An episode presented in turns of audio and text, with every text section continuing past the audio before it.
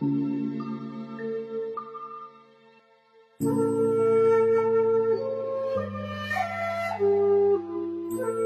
độ Đại Kinh Khoa Chú 2014 Giảng lần thứ tư, Phẩm 24 Tam bối giảng sanh, Ba bậc giảng sanh, Tập 307 Hòa Thượng Tịnh Không Chủ giảng.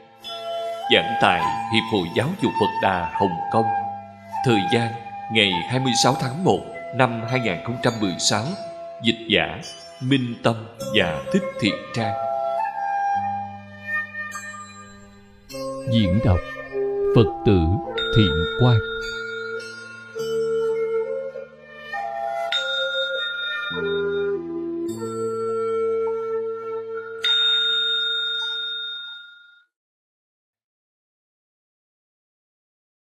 Kính chào chư vị Pháp Sư. Quý vị đồng học.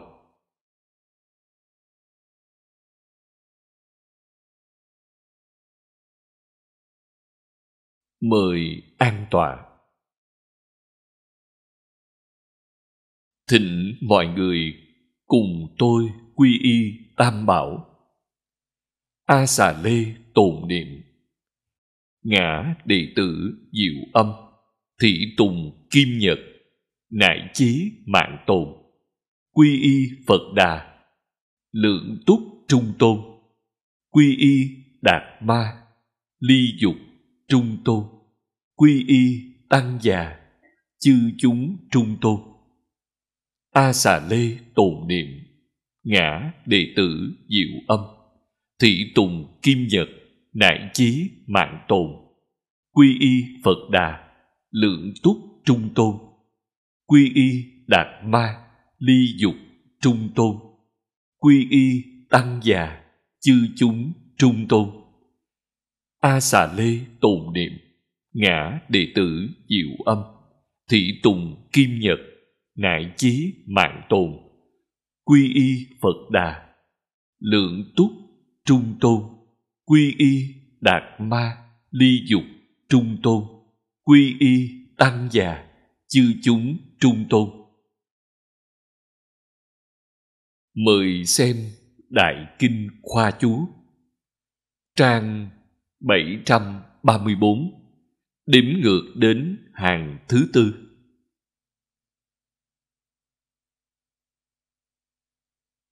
Phần trên. Tức điều bên trên đã nói, Cũng tức là điều mà phía trước đã nói. Khởi tính luận cho rằng xuất gia là chánh nhân của tịnh độ. Khởi tính luận đây chính là vô lượng thọ khởi tính luận. Câu này phải gắn liền với bên trên để xem.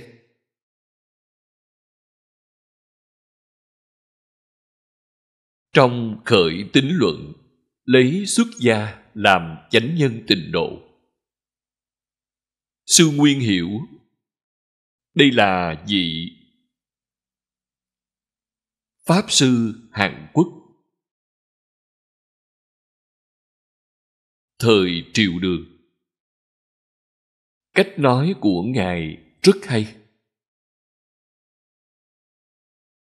Lấy xuất gia làm phương tiện hiển lộ phát khởi chánh nhân. Hai cách nói này khác nhau đôi chút mà thuyết sau khá ổn. Hoàng Niệm Lão cho rằng Sư Nguyên Hiểu nói hay hơn, thỏa đáng hơn. Đó là hiển lộ phát khởi chánh nhân, dùng người xuất gia làm đại biểu. Nếu nghiên cứu cả quán kinh chúng ta lại nghiên cứu với kinh quán vô lượng thọ. Thì ba phẩm thượng chưa thấy nói xuất gia. Ở đó không có chữ xuất gia. Trong phần trung phẩm thượng sanh có nói tu hành các giới.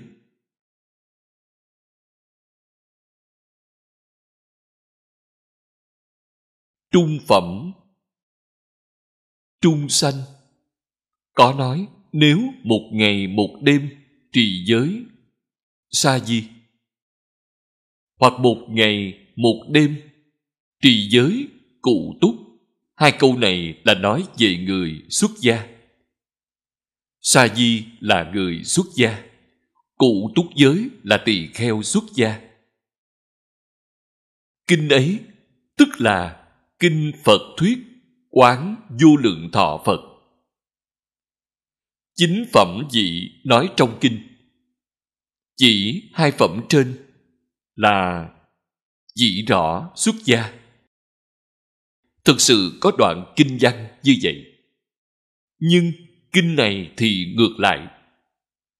Tức kinh vô lượng thọ của chúng ta, những điều nói trong kinh này tương phản với trong kinh kia bậc thượng nói là xuất gia. Còn bậc trung thì nói chẳng thể hành hạnh sa môn. Đó chính là người tại gia học phật. Không phải người xuất gia học phật. Ấy là do cơ duyên chúng sanh vô lượng sai khác. Nhân địa tu hành cũng thiên sai dạng biệt. Mỗi người mỗi khác, chẳng ai giống ai điều này phải biết. Phật bồ tát giáo hóa chúng sanh là tùy cơ chỉ dạy không có định pháp. Không có pháp mà không phải là Phật Pháp. Phật thường nói là 84.000 pháp môn, 84.000 không phải là con số, mà đại biểu cho viên mãn, bao gồm tất cả gọi là 84.000. Trên thực tế chính là vô lượng pháp môn. Vô lượng pháp môn và 84.000 là cùng một ý nghĩa. Đây chính là tất cả chúng sanh, người người đều không giống nhau, chẳng ai giống nhau cho nên, phật thuyết pháp cũng không giống nhau hoàn toàn là khế cơ, khế lý khế lý là nhất định tương ưng với tự tánh. Không có trái nghịch với tự tánh. Còn khế cơ chính là thích hợp với trình độ của người đó. Trình độ cạn thì nói cạn rõ ràng, trình độ sâu thì nói thâm áo. Là không giống nhau. Dù cùng một vấn đề cùng một pháp môn, nhưng có các kiểu giải thích khác nhau tiếp theo, ngài nói, khái quát tạm phân chia phẩm vị để lượt nói thứ bậc trộm nghĩ, đây là ứng bệnh mà cho thuốc tùy cơ thuyết pháp. Vì vậy không nên câu nệ một cách chết cứng vào câu cú. Niệm lão nói ra mấy câu này rất hay. Những điều mà Phật nói trong kinh xác thực là tạm phân chia phẩm vị. Nói ba bậc chính phẩm. Ý nghĩa là mỗi người dùng công phu, sâu cạn phát tâm lớn nhỏ không giống nhau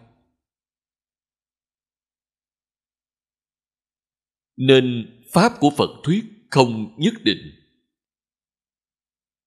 Chỉ là đại lược. Ứng bệnh cho thuốc tùy cơ thuyết pháp. Hai câu nói này là linh hoạt. Bác sĩ trị bệnh cho người. Lúc kê đơn thuốc, dùng thuốc gì, dùng lượng thuốc bao nhiêu, mỗi người không giống nhau cùng bệnh là bệnh cảm mạo. Đơn thuốc có thể giống nhau, nhưng phân lượng không giống nhau. Bị cảm mạo nặng, thì lượng thuốc nhiều một chút. Bị cảm rất nhẹ, thì lượng thuốc có thể ít đi một chút, là không giống nhau. Cho nên, học phật không thể gò bó ở một quy cách cứng nhắc ở câu cú sợ nhất là như vậy. Trong kinh nói như vậy, quý vị không hiểu trong kinh là nói gì ai, nói khi nào, nói trong tình huống nào. Nào đâu nhất định. Phật thuyết pháp mỗi câu đều là linh hoạt. Không có một câu cứng nhắc vô cùng sinh động, nên chúng ta cần lãnh hội được. Chúng ta xem câu nói tiếp theo của niệm lão. Trộm nghĩ. Chữ trộm ở đây là hoàng niệm lão khiêm tốn. Nghĩ chính là tư duy tưởng tượng trong Pháp hội Du Lượng Thọ, Ngài A Nan là đương cơ. Người đương cơ là tôn giả A Nan. Cùng với một dạng hai ngàn vị đại tỳ kheo.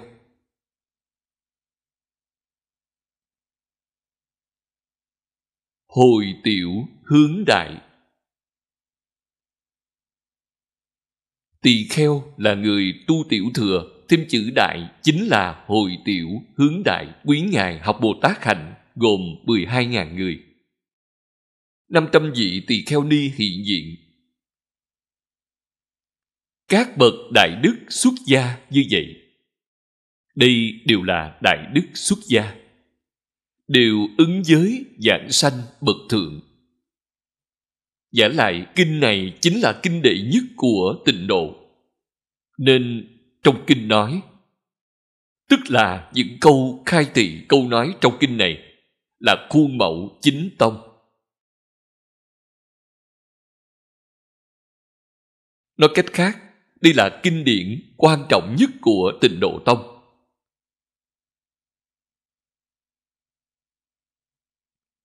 Là đệ nhất kinh của tịnh độ.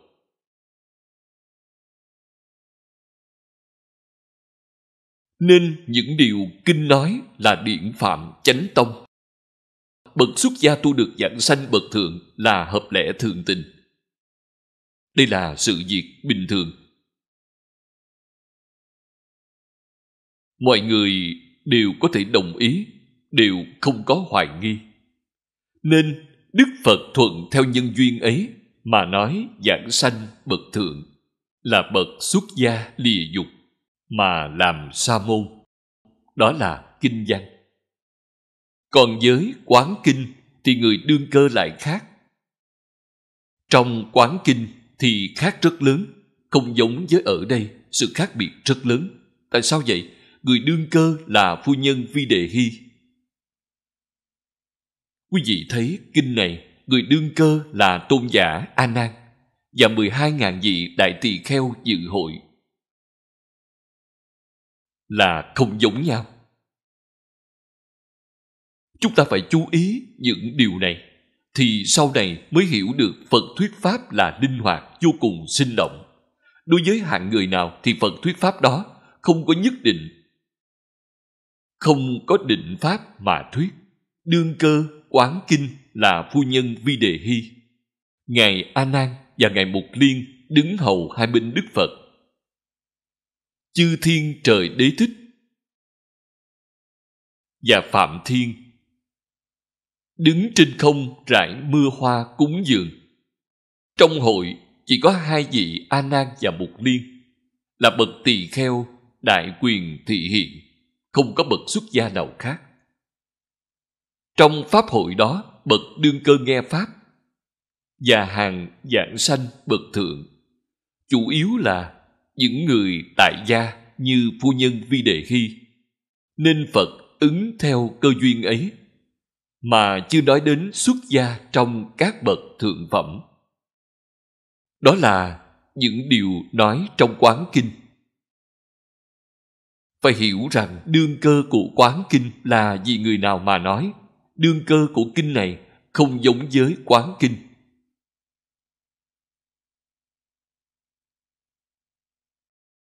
Cho nên những điều nói của kinh này cũng không giống.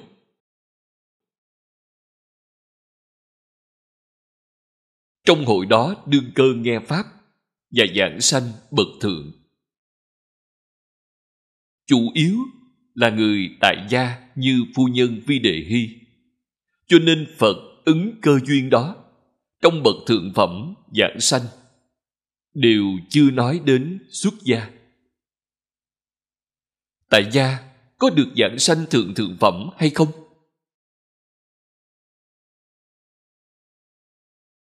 Được. Mấu chốt của thượng thượng phẩm là ở lìa dục. Quý vị lìa bỏ bao nhiêu dục vọng?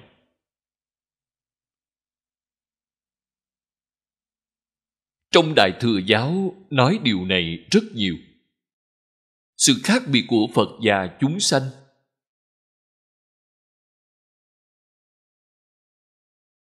Là ở chỗ phật đoạn tận phiền não rồi. Còn phàm phu thì đầy đủ tất cả phiền não. Phiền não là gì?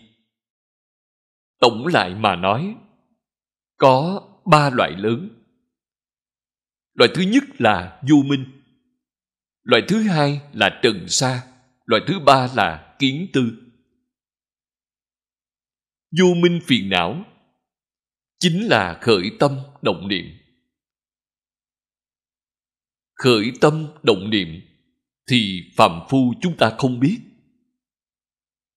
Vì nó quá vi tế. Trong một ý niệm có bao nhiêu niệm nhỏ nhỏ đến mức độ nào?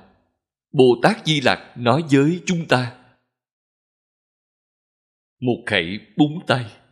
Trong một búng tay có 32 ức, trăm ngàn niệm. Trăm ngàn là 10 dạng. 32 ức nhân cho 10 dạng. Thành 320.000 tỷ. Một búng tay này là 320.000 tỷ ý niệm.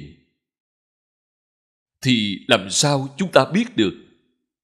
Đó là hoàn cảnh hiện thực ở trước mặt, mắt chúng ta thấy được, tai nghe thấy được, mũi ngửi được, thân tiếp xúc được. Tất cả là ảo giác được sinh ra dưới dạng tần số cao như vậy thời gian tồn tại một ý niệm là một phần ba trăm hai mươi ngàn tỷ giây. Thọ mạng của nó ngắn như vậy.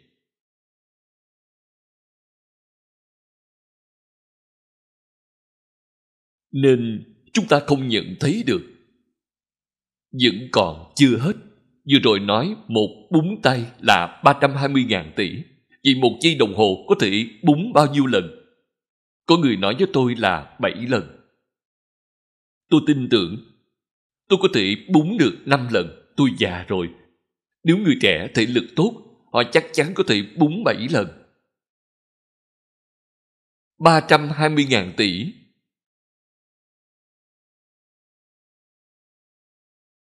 nhân cho 7 đó là trong một giây. Vậy là một phần 2.240.000 tỷ giây. Tức một giây đồng hồ có 2.240.000 tỷ ý niệm. Mà không có hai ý niệm giống nhau hoàn toàn. Tìm cũng không ra. Hiện nay hình như chúng tôi thấy rằng qua mấy tiếng đồng hồ, mấy ngày, quý vị không thay đổi hình dạng nhưng thực ra mỗi giây đều không giống nhau. Chúng ta nhìn được rất gần, hình như không có gì khác biệt. Nếu quý vị nhìn cả địa cầu thì khác biệt lớn rồi. Lại nhìn hệ ngân hà thì khác biệt càng lớn hơn. Lại xem tiếp khắp pháp giới, hư không giới thì quý vị sẽ thấy được. Không có ý niệm nào giống nhau. Không có một hình ảnh nào giống nhau hình ảnh là do ý niệm biến hiện ra, ý niệm là năng hiện, còn hình ảnh là sở hiện hình ảnh chính là hiện tượng vật chất Hiện tượng vật chất này từ đâu đến vậy là do ý niệm sanh ra. Trên Kinh Đại Thừa thường nói từ tâm tượng sanh. Câu nói này quan trọng. Chúng ta phải thực sự hiểu được từ tâm tưởng sanh. Tâm của chúng ta lương thiện, thì cảnh giới hiện ra là tốt, là lương thiện. Tâm chúng ta không thiện, thì cảnh giới nơi ở không thiện. Cảnh giới bên ngoài Trên Kinh Đại Thừa nói Cảnh tùy tâm chuyển cảnh giới bên ngoài cũng là đang thay đổi trong từng sát na. Gần như không khác với tần số thay đổi của ý niệm. Cho nên, trên kinh bát nhã nói với chúng ta, nhất thiết pháp vô sở hữu, tất cánh không, bất khả đắc. Đó gọi là thật tướng. Thực tướng là gì? Là chân tướng sự thật. Hiện nay, chúng ta đã nhận lầm chân tướng sự thật này rồi. Cho rằng nó có thật.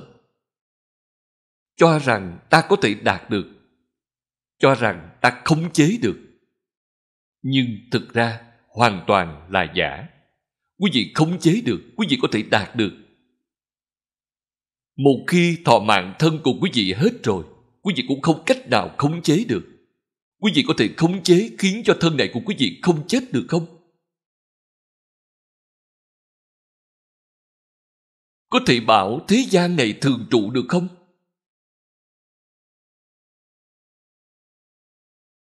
Có, không phải không có. Thế giới cực lạc chính là vĩnh viễn không chết. Không có sanh lão, bệnh tử. Giảng sanh đến thế giới cực lạc là hóa sanh. Không phải đi đầu thai là biến hóa sanh.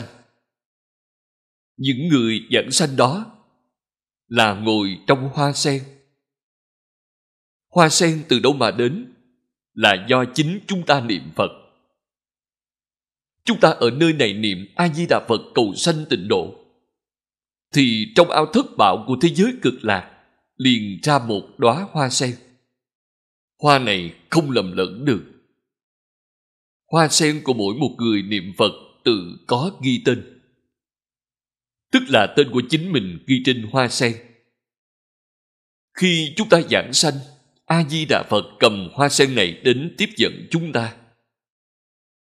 Chúng ta ngồi trong hoa sen.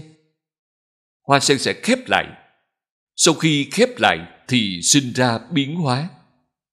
Phật cầm hoa sen này mang về ao thất bảo đặt trong ao thức bảo đợi hoa nở.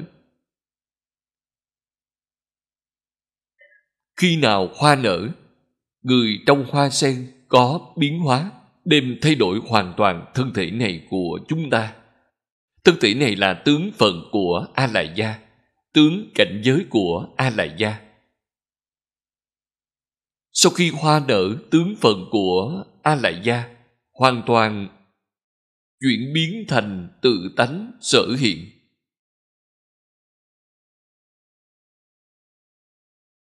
Chính là pháp tướng biến thành tự tánh sở hiện.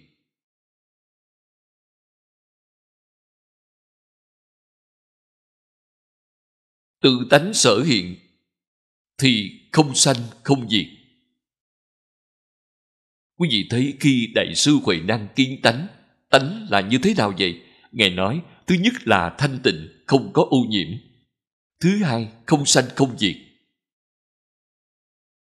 Vì vậy, ở thế giới cực lạc, hoa nở thấy A-di-đà Phật, thân đó là thân Pháp tánh, không phải Pháp tướng. Tướng này hoàn toàn chuyển biến thành tánh, chuyển biến thành không sanh không diệt. Không sanh không diệt thì gọi là vô lượng thọ. Vô lượng thọ chính là ý nghĩa của không sanh không diệt. Đó là sự thật, không phải là giả. Bồ Tát muốn tu hành đến cảnh giới này thì cần thời gian bao lâu? Rất lâu, rất lâu. Trên kinh dùng vô lượng kiếp để hình dung. Không phải với thời gian ngắn mà quý vị có thể làm được. Mắt thấy sắc, tai nghe tiếng, mũi ngửi mùi, lưỡi nếm vị. Phật là như thế nào? Phật thì điều gì cũng rõ ràng, điều gì cũng biết rõ. Nhưng không có khởi tâm, không có động niệm, đó chính là Phật. Chúng ta thì như thế nào? Vừa tiếp xúc thì khởi tâm động niệm. Còn Phật không khởi tâm, không động niệm. Bồ Tát có khởi tâm động niệm, không có phân biệt, không có chấp trước, là Bồ Tát. A-la-hán có phân biệt, không có chấp trước. Phạm phu chúng ta thấy sắc, nghe tiếng, liền có khởi tâm động niệm, có phân biệt, có chấp trước. Đó gọi là phạm phu, phạm phu lục đạo. Lục đạo mười pháp giới từ đâu mà đến vậy? Là từ phân biệt chấp trước mà đến. Nếu như chúng ta đối với tất cả hiện tượng đều không khởi phân biệt, không khởi chấp trước, thì không những không có lục đạo mà mười pháp giới cũng không còn nữa. Còn lại điều gì? Còn lại là chuyển thức thành trí, chuyển tám thức thành bốn trí, là chuyển tự nhiên rồi. Sự chuyển này thì biến chúng ta thành thân pháp tánh. Thân pháp tánh là sợ cảm pháp tánh độ. Nếu không đi đến thế giới cực lạc, thì sanh vào báo độ của Thích Ca Mâu Ni Phật ở thế giới này. Là ở đâu? Ở thế giới Hoa Tạng. Trong Kinh Hoa Nghiêm nói, báo độ của Thích Ca Mâu Ni Phật không khác nhiều với thế giới cực lạc. Tất cả chư Phật đều có báo độ. Phật là trụ ở báo độ giáo hóa chúng sanh. A-di-đà Phật cũng không ngoại lệ.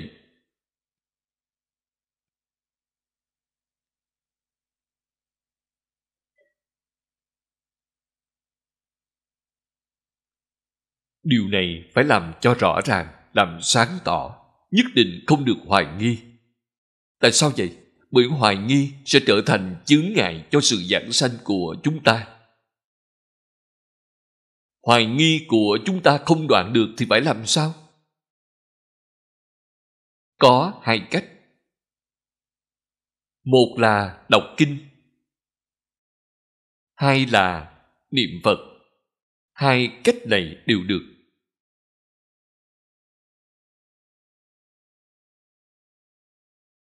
Cổ nhân Trung Hoa từng nói, Đọc sách ngàn lần tự hiểu nghĩa kia. Quý vị lão lão thật thật mà niệm bộ kinh vô lượng thọ này. Niệm trên một ngàn lần. Thì có thể đoạn nghi sanh tính. Một ngàn lần mà vẫn còn nghi ngờ Thì niệm thêm một ngàn lần nếu vẫn còn nghi hoặc thì niệm thêm một ngàn lần nữa. Niệm đến năm ngàn lần, mười ngàn lần thì hoài nghi không còn nữa. Đó là thế nào?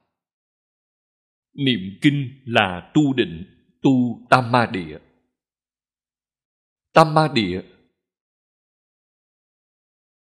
là tiếng Ấn Độ Dịch thành nghĩa tiếng Trung Hoa là chánh định, chính là thiền định. Chúng ta dùng cách đọc kinh để tu thiền định. Quý vị niệm Phật, cầu giảng sanh, có thiền, có tịnh độ. Tính nguyện trì danh là tịnh độ. Nhất tâm để đọc kinh Đọc kinh không thể nghĩ ngợi. Đừng suy nghĩ ý nghĩa trong kinh là gì. Chỉ cần niệm mỗi chữ cho rõ ràng. niệm mỗi câu cho rõ ràng không có niệm sai, không có niệm sót là được rồi không nên nghĩ ngợi ý nghĩa trong kinh là gì suy nghĩ ý nghĩa trong kinh, đó gọi là vọng tưởng như vậy được thọ dụng rất ít chỉ có thể nói là kết pháp duyên với a di đà phật mà thôi. Không suy nghĩ thì như thế nào? Không suy nghĩ là tu định. Phải biết rằng, tám muôn bốn ngàn pháp môn, mỗi pháp môn không giống nhau, chính là con đường không giống nhau. Phương pháp không giống nhau, nhưng tất cả đều tu một việc là thiền định. Cho nên, trên kinh kim cang mới nói, pháp là bình đẳng không có cao thấp. Tất cả đều là thiền định.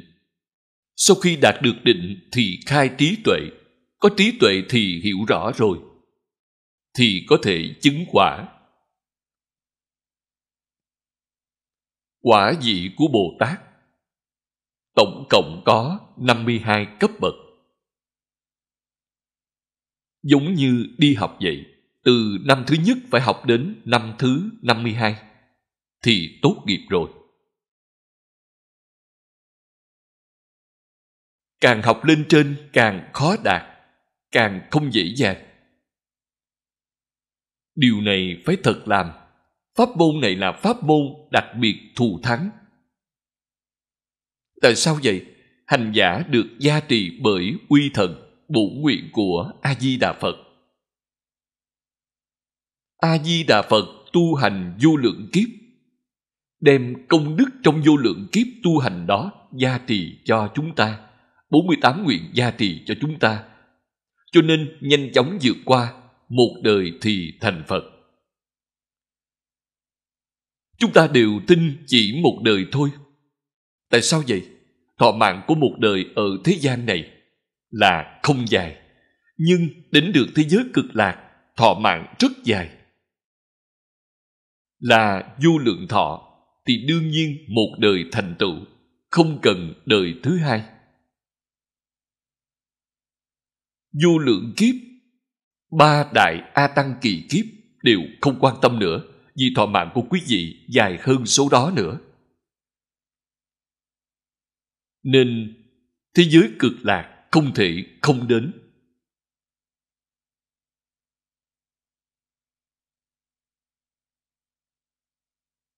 Không dùng cách này có được không? Được. Vì không có định pháp, cách này là một cách thông dụng nhất, phương tiện nhất, dễ dàng nhất. Quý vị tu phương pháp khác như học nho, có thể giảng sanh thế giới cực lạc được hay không? Được. Chỉ cần quý vị phát tâm hồi hướng tôi cầu sanh thế giới tây phương cực lạc. Không phải là không được. Tại sao vậy? Mỗi một pháp môn, bao gồm mỗi một tôn giáo, lúc đạt đến đỉnh cao nhất đều là kiến tánh.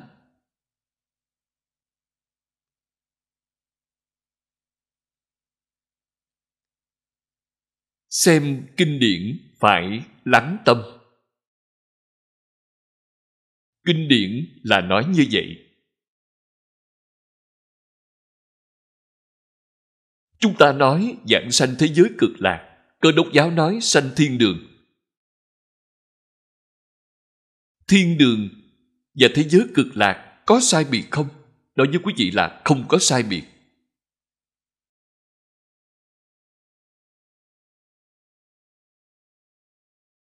Là cùng nơi mà khác tên, là một nơi. Chúng ta gọi đó là thế giới cực lạc, gọi đó là thế giới hoa tạng, cơ đốc giáo gọi đó là thiên đường. Hồi giáo gọi đó là thiên nhiên. thực sự tu hành đến được rồi.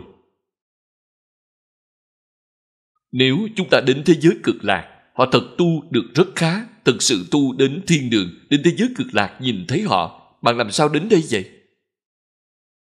Họ tu là thiên đường không có tu thế giới cực lạc họ nhìn thấy chúng ta chúng ta đến thiên đường của họ rồi Chúng ta nhìn họ, họ đến thế giới cực lạc rồi. vốn là cùng một nơi, mà không cùng tên gọi. Thật tuyệt vời. Cho nên, có thể thống nhất toàn bộ tôn giáo. Tôn giáo là một, không phải hai. Khác đường nhưng cùng về một chỗ. Nên không cần phải đi tranh luận, bạn không bằng tôi tôi hay hơn bạn thì tất cả đều đi không được. Tại sao vậy? Vì tâm quý vị sanh phân biệt. Quý vị khởi tâm động niệm, quý vị phân biệt chấp trước, đó là phạm phu lục đạo. Tâm phạm phu thì không đến được thiên đường, không đến được thế giới cực lạc. Lìa dục. Hai chữ này quan trọng hơn tất cả. Nhất định phải buông xuống. Buông xuống phiền não, buông xuống tập khí. Dùng tâm từ bi lớn. Tâm bao thái hư, lượng chu sa giới. Dùng tấm lòng như vậy, xử sự đối người tiếp vật như vậy là gì? Là bồ tát thật. Họ thật giảng sanh. Người tại gia cũng vậy. Tu mà thành thì không khác so với người xuất gia. Ở phần mở đầu bộ kinh này, thích ca mâu ni phật nêu 16 vị chánh sĩ.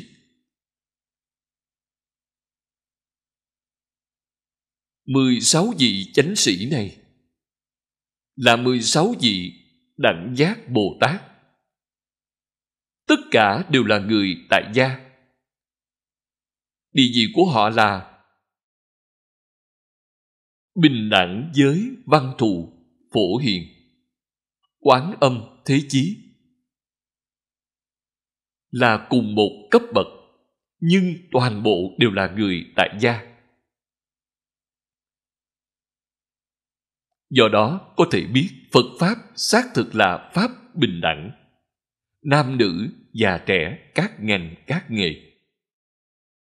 Chỉ cần quý vị y chiếu theo phương pháp lý luận này mà tu thì không có người nào mà lại không thành tựu.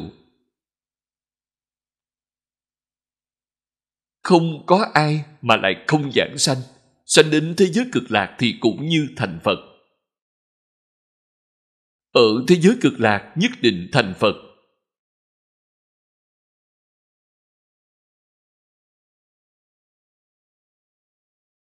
đạo lý này, sự việc này được nói rất thấu triệt trong kinh này, cho nên không được xem thường bộ kinh này. Xử lý quá sâu.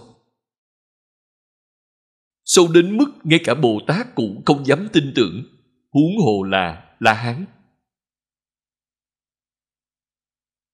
Những bồ tát la hán nói đến trong bộ kinh này thực tế, đều là hóa thân của chư phật như lai.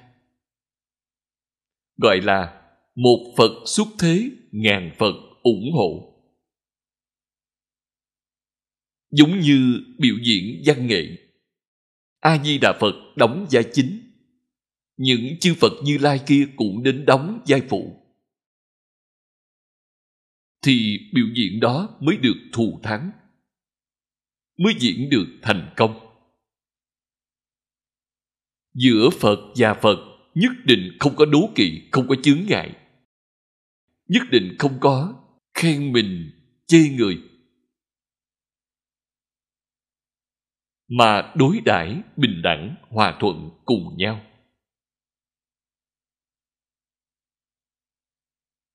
Chúng ta phải đem đối đãi, bình đẳng, hòa thuận cùng nhau này áp dụng vào cuộc sống, thực hiện trong công việc, ứng dụng trong sự sự đối người tiếp vật, đó gọi là chân học phật.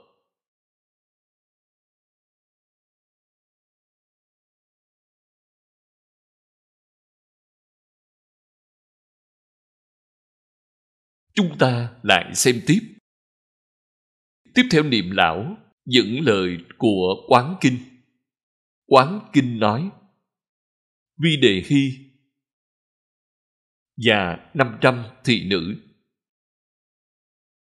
500 người nữ này là trong hoàng cung. Nghe lời Phật dạy, ngay lập tức thấy được tướng rộng lớn của thế giới cực lạc. Cảm ứng thật sự không thể nghĩ bàn.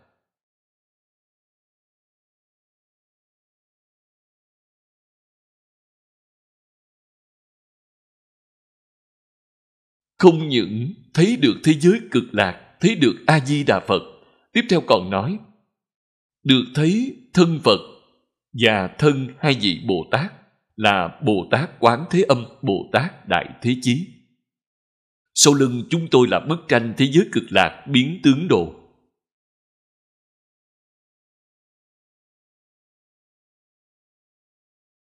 Chính là ý nghĩa như vậy.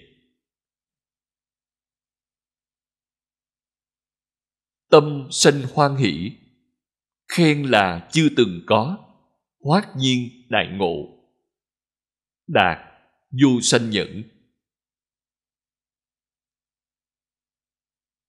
Đắc vô sanh pháp nhẫn. Điều này bất khả tư nghị. Ở đây nói hoát nhiên đại ngộ đắc vô sanh nhẫn, là nói phu nhân vi đề hy. Còn 500 cung nữ thì sao? 500 thị nữ, phát tam miệu, tam bộ đề tâm, nguyện sanh nước ấy. Là thực sự phát tâm phát tâm du thượng bồ đề. A nậu đa la tam miệu tam bồ đề là tiếng ấn độ, có thể phiên dịch nhưng tại sao không dịch? Là tôn trọng nên không dịch. Đó là gì? Đó là mục tiêu cuối cùng của học phật. Học phật hy vọng được điều gì? Là hy vọng được điều này. Câu này dịch thành nghĩa tiếng trung hoa, thì a dịch là vô nậu đa la dịch là thượng, tam dịch là chánh miệu dịch là đẳng, bồ đề dịch chánh giác. Quý vị thấy nếu dịch tất cả thành trung văn thì càng đơn giản hơn là vô thượng chánh đẳng, chánh giác. A nậu đa la là vô thượng. Tam biểu là chánh đẳng. Tam bồ đề là chánh giác. Thành vô thượng chánh đẳng, chánh giác. Dùng sáu chữ của trung văn thật phát tâm. Phát tâm thì câu nói tiếp theo nói được rất hay. Nguyện sanh nước ấy. Nguyện sanh nước ấy mới là thật sự phát tâm. Nếu câu nguyện sanh nước ấy thì không gọi a nậu đa la tam biểu tam bồ đề. Phát tâm cầu sanh thế giới cực lạc mới là vô thượng chánh đẳng chánh giác thật sự.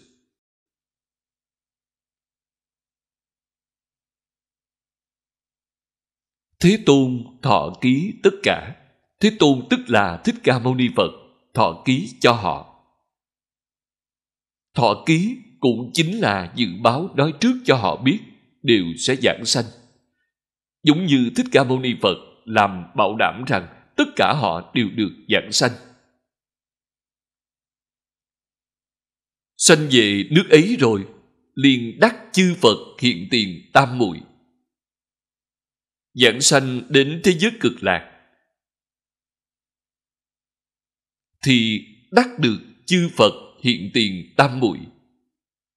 Tam muội là chánh thọ, là thiền định.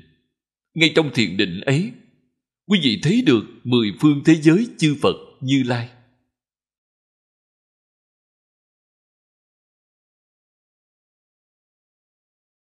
Đó chính là tự tánh gặp duyên thì hiện tướng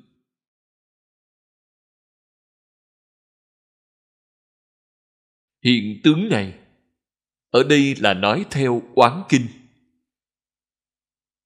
Đại sư Huệ Năng cũng thấy được rồi. Ngài có thể làm chứng minh cho chúng ta. Lúc Đại sư Huệ Năng khai ngộ, đã nói năm câu nói. Câu sau cùng chính là chư Phật hiện tiền tam muội. Câu nói ấy của Ngài là thế nào? Nào ngờ tự tánh, năng sanh, dạng Pháp. Dạng Pháp chính là toàn vũ trụ, tất cả vũ trụ. Toàn bộ vũ trụ từ đâu mà đến vậy? Do tự tánh hiện ra.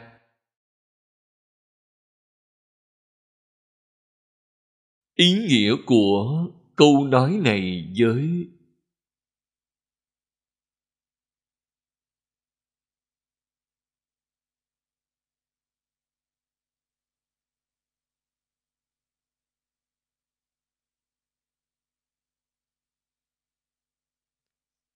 chư Phật, hiện tiền tam bụi nói ở đây là hoàn toàn giống nhau nên có thể thấy được. Đại sư huệ năng, đại triệt đại ngộ, minh tâm kiến tánh kiến tánh, thành phật là thật, chứ không phải giả. Thời nay, lão hòa thượng hải hiền cũng nhập cảnh giới này. Nhưng ngài không nói. Làm sao chúng ta biết ngài nhập cảnh giới ấy?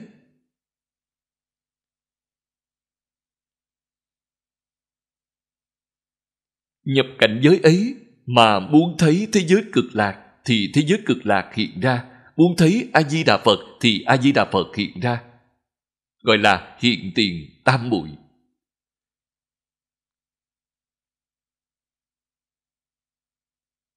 Lão hòa thượng hải hiền nhập cảnh giới ấy. Tuy ngài không nói thỉnh thoảng cũng lộ ra một câu, hai câu. Nhưng người nghe không để ý, không nghe ra.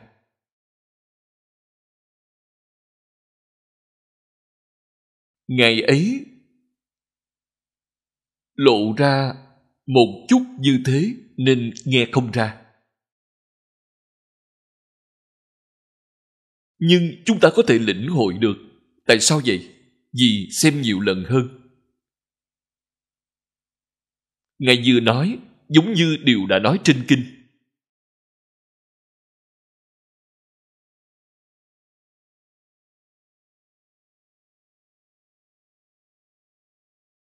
Lão Hòa Thượng Hải Hiền, Ngài chỉ nói một câu Phật hiệu. Càng khó tin tưởng. Ngài ấy không biết chữ, Không có đọc sách. Cả đời không có đọc qua một bộ kinh. Cả đời không có nghe qua một lần diễn giảng Chưa có nghe giảng kinh một lần nào Vậy mà tại sao Ngài có được phẩm vị cao như vậy? Vì nhất tâm bất loạn. Đồng học niệm Phật chúng ta phải học theo Ngài. Vì Ngài là tấm gương tốt nhất. Một chút cũng không khó. Khó ở điều gì? Là phải giữ chắc một câu Phật hiệu này. A-di-đà Phật, A-di-đà Phật, A-di-đà Phật. Câu này tiếp nối câu kia không gián đoạn. Trong miệng không niệm không sao, miệng trong tâm vẫn phải niệm. Trong tâm chỉ có một tôn Phật A-di-đà. Ngoài A-di-đà Phật ra không có điều gì khác, buông xuống tất cả, buông xuống tất cả thế giới thân tâm. Chỉ có một câu A-di-đà Phật.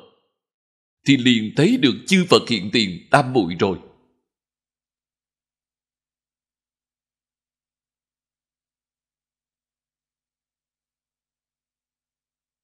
pháp môn bất khả tư nghị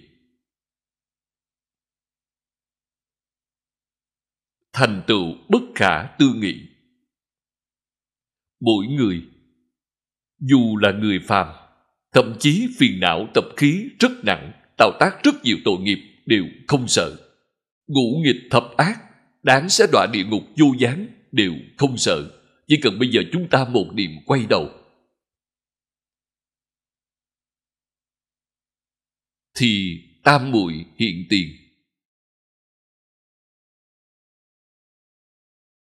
liền đạt được sự gia trì của a di đà phật tất cả chư phật hộ niệm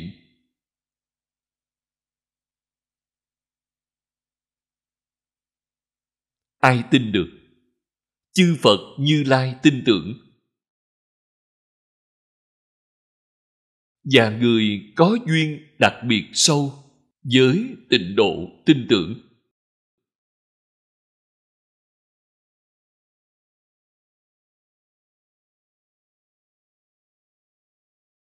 Một người tội nghiệp rất nặng nếu không giảng sanh tịnh độ thì chắc chắn đọa địa ngục a tỳ. Như pháp sư oánh kha triều tống là một ví dụ điển hình. Nghĩ đến sự khổ ở địa ngục, khiếp sợ rồi. Địa ngục quá khổ. Lập tức quay đầu. Cầu a di đà phật cứu con đầy đủ tín nguyện thì một niệm, mười niệm. A di đà phật cũng đến đón quý vị giảng sanh.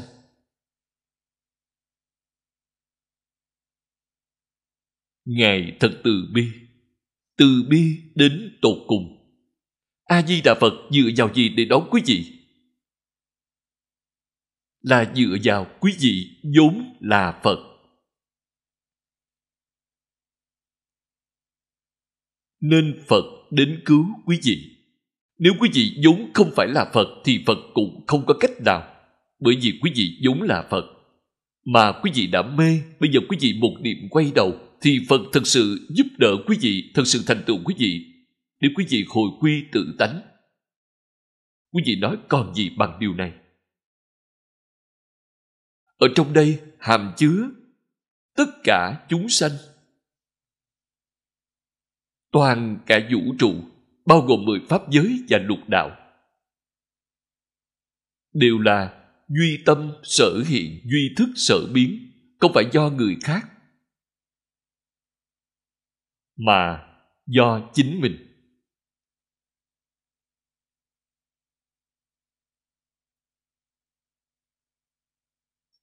Chính mình thành ý, chánh tâm thì hiện ra ba đường thiện. Là pháp giới tứ thánh. Còn vọng tâm, phiền não của chính mình, thì hiện ra là ba đường ác.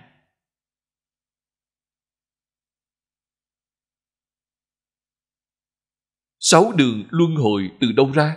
Do ý niệm của chính mình biến hiện ra. Nên chỉ cần điều chỉnh ý niệm của chính mình thì không phải là giải quyết vấn đề rồi sao? Nên nhất định phải dùng tâm chân thành. Nhà nho nói là thành ý chánh tâm. Nhưng làm sao thành ý?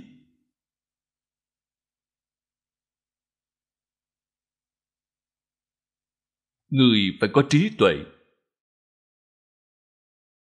Lý trí, vượt qua tình cảm thì sẽ thành ý. Không thể vượt qua, thì không có thành, không có chân thành.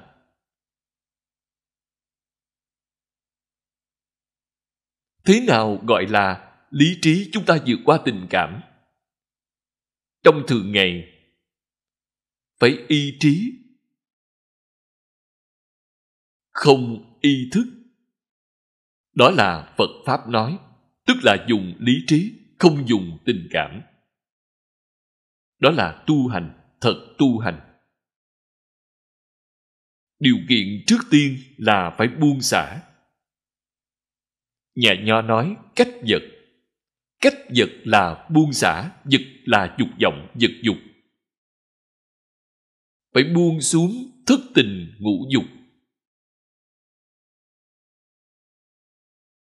Phải buông được sạch sẽ.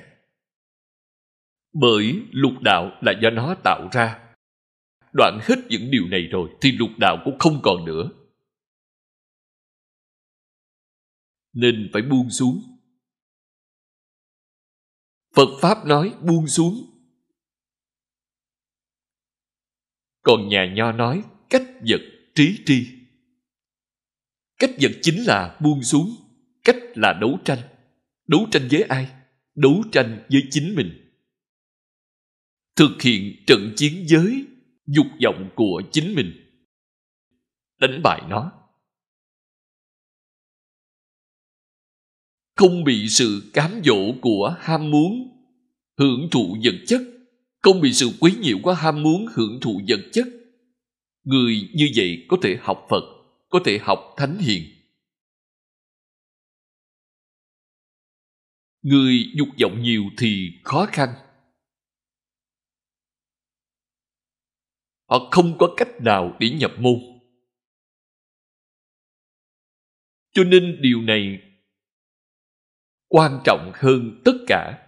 Đến cửa ải này, thì điều quan trọng là phải hạ thấp dục vọng của chúng ta xuống. Càng thấp, càng tốt. Quý vị xem, thích ca mâu ni phật biểu diễn cho chúng ta toàn bộ tài sản của phật chỉ ba y một bát cuộc sống của phật giữa ngày ăn một bữa tối nghỉ dưới gốc cây cả đời không xây đạo tràng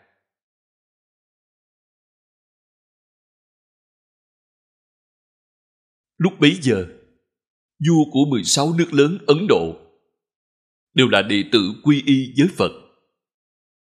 Bái Phật làm thầy. Nên Ngài thường thường vào trong cung đình giảng kinh thuyết pháp, đi làm khách. Phật không tiếp nhận cúng dường. Lúc đó họ giúp Phật xây đạo tràng lớn Xây chùa bằng vàng ngọc quy hoàng rất dễ dàng, nhưng Phật không cần. Tại sao không cần? Ngày nay chúng ta đã hiểu rồi.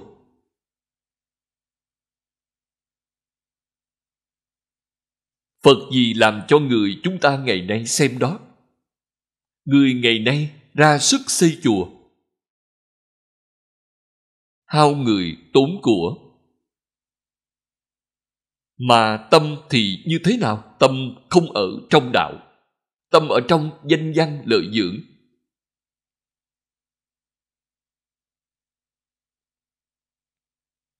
Cho nên phật làm tấm gương cho chúng ta thật sự là hoàn toàn đoạn tuyệt đối với danh văn lợi dưỡng của thế gian.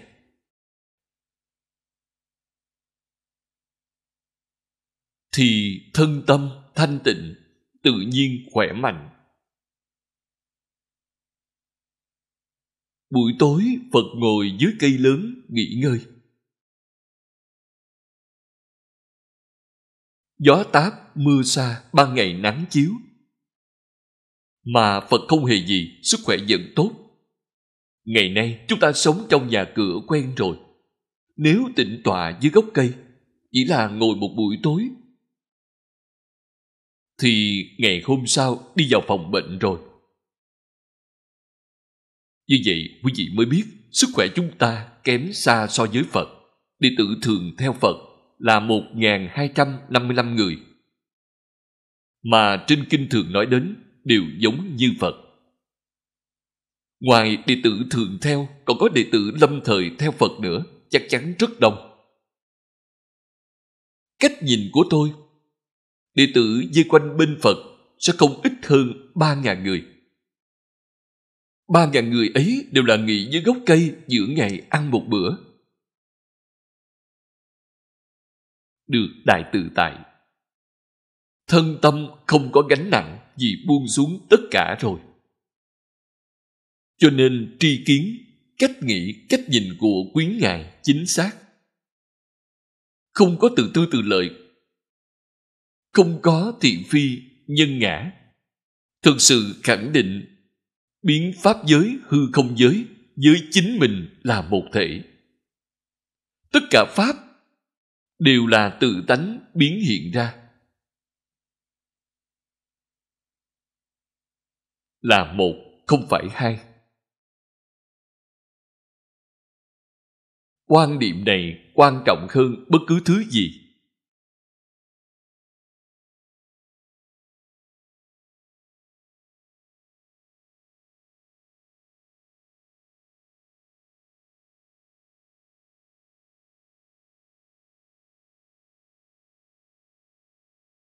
Chúng ta đem đoạn văn tiếp theo đọc lên. Sanh nước ấy rồi. Sẽ đắc chư phật hiện tiền tam bụi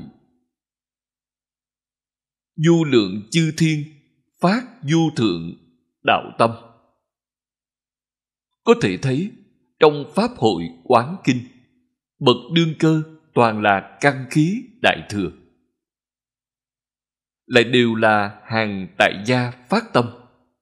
Những người như thế có thể khẳng định là dạng sanh bậc thượng. Giả lại vì đề khi phu nhân chứng đắc vô sanh pháp nhẫn ngay trong hiện đời, nên tất phải là bậc thượng phẩm thượng sanh ở cõi cực lạc.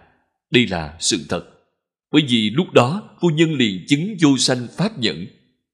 Đây là do căn khí của phu nhân vi đề khi sâu dày.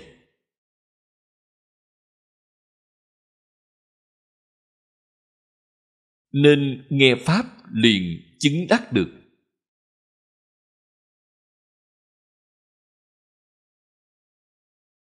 Tiếp theo nói, đủ chứng tỏ người giảng sanh bậc thượng, chẳng giới hạn là chúng xuất gia. Điều này thể hiện rõ những người nữ ấy. Đến thế giới cực lạc ở thượng phẩm thượng sanh. Cũng chứng tỏ diệu pháp tịnh tông phá tan mọi quy cách. Những quy củ mà bình thường nói. Thì ở đây, đều không y theo tất cả những quy củ đó. Phá cách rồi. Phá hết quy cách. Là chí cực viên đốn, không thể nghĩ bàn.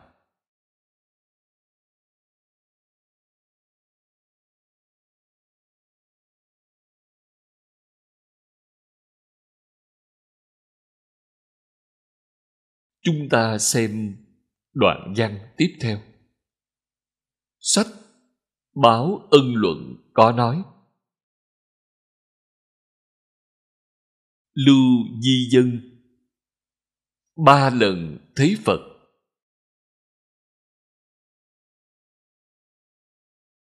Đây là vào thời đông tấn. Ngài cộng tu cùng giới đại sư huệ diễn tại niệm phật đường đông lâm ở lô sơn. Là đạo tràng sớm nhất của tịnh độ tông do Đại sư Huệ Diễn xây dựng. Ngài đã mời họp mặt người cùng chí hướng, chí đồng đạo hợp. Có 123 người. Cùng nhau niệm Phật cầu sanh tịnh độ. Lấy suối hổ làm tranh giới. Mọi người không vượt suối hổ chính là kết giới tất cả ở đạo tràng đó, không đi ra ngoài. Ông ấy ba lần thấy phật, thấy a di đà phật. Phật lấy áo của ngài, khoác lên người ông ấy, tay xoa đỉnh đầu ông ấy.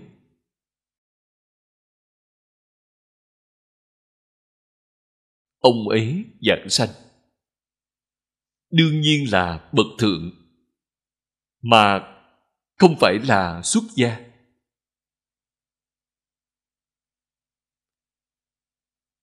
Đại sư huệ diễn là tổ sư đầu tiên của chúng ta, là tổ sư khai sơn tịnh độ tông. Trong 123 người đó có xuất gia, có tại gia tất cả đều niệm phật cầu sanh tịnh độ. Ngài lưu di dân ba lần thấy phật. Chính ngài diễn công bốn lần thấy phật. Lần sau cùng là phật đến tiếp dẫn ngài. Trước lần tiếp dẫn đó, ngài đã từng ba lần thấy phật, thấy được thế giới cực lạc.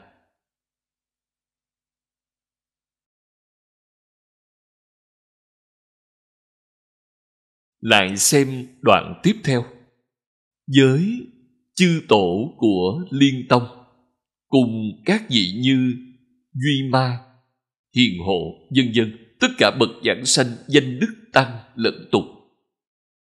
Có thể dựa theo đó mà suy vậy.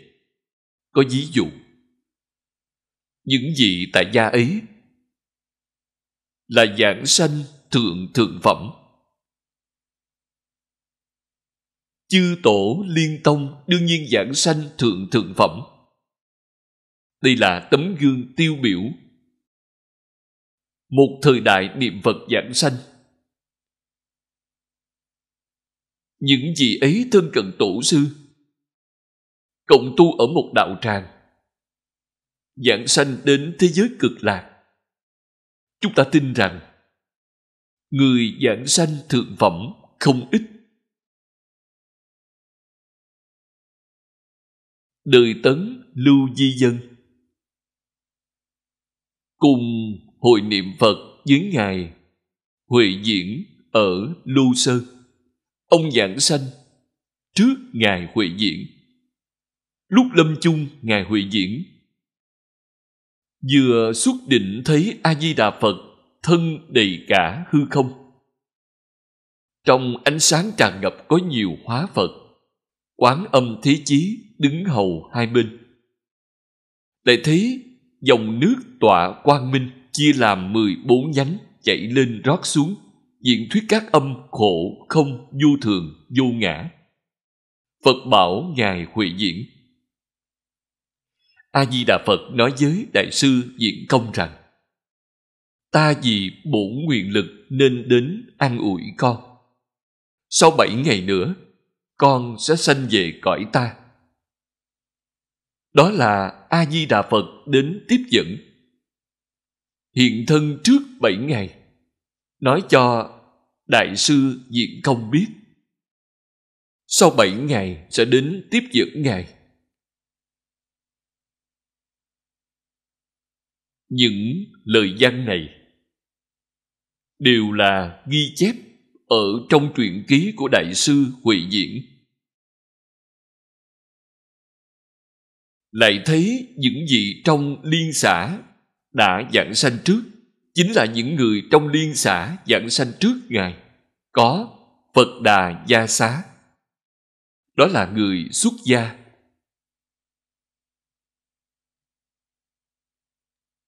Người ấn độ. Có pháp sư huệ trì, pháp sư huệ dĩnh đó là chúng xuất gia và có lưu di dân dân dân tên của người khác thì chưa kể ra. Đều đứng bên phật. Đều nhìn thấy được những vị ấy cùng a di đà phật đến tiếp dẫn giảng sanh. Những vị ấy nhìn thấy diễn công, đều chào hỏi diễn công.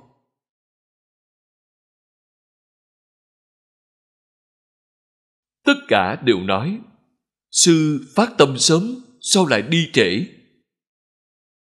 Tức là diễn công phát tâm cầu sanh tịnh độ sớm hơn chúng tôi.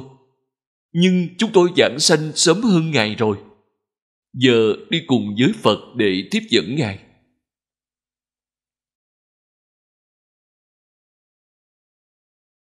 Tiếp theo nói, lưu di dân ba lần thấy phật sau khi giảng sanh theo phật đến đón ngài huệ diễn đấy là một ví dụ chứng tỏ cư sĩ cũng có thể giảng sanh thượng phẩm mục đích những lời này là nói rõ cư sĩ tại gia có thể đạt thượng phẩm, thượng sanh. Đây là sự thật, không phải giả. Cũng thấy được điều này trong Cao Tăng Truyện và Tịnh Độ Thánh Hiền Lục.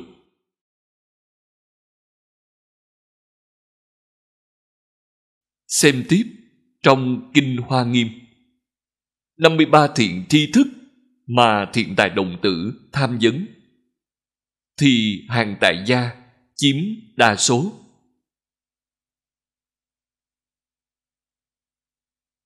Chúng ta cũng phải biết những điều này.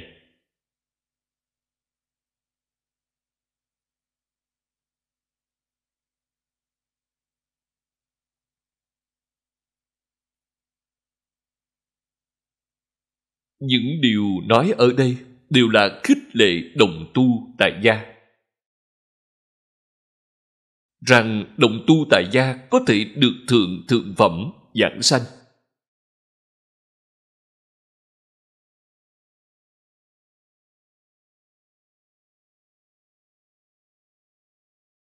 Ở thời kỳ mạt Pháp hiện nay, xã hội hỗn loạn. Trên trái đất thiên tai biến đổi bất thường. Vậy đạt được thượng phẩm thượng sanh hay không? Được. Lão hòa thượng hải hiền là một ví dụ điển hình. Và mẹ của ngài niệm phật giảng sanh. 86 tuổi thì bà đi biết trước ngày giờ tự tại giảng sanh. Đều làm tấm gương cho chúng ta, đều chứng minh cho chúng ta.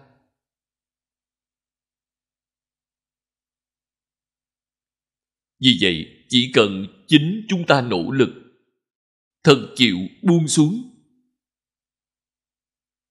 thì thật được giảng sanh.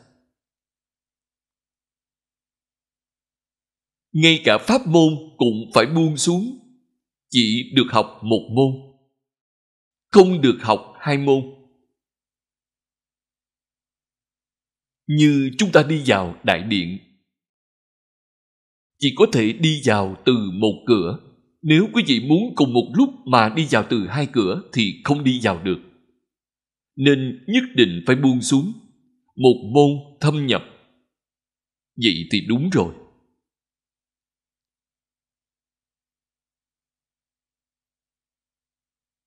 Hiện nay chúng tôi nhìn thấy không ít đồng tu, niệm Phật. Cầu sanh tịnh độ, mà vẫn muốn học thiền, vẫn muốn học giáo, còn học mật tông nữa. Học nhiều như vậy, có thể thành tựu dạng sanh thế giới cực lạc được hay không?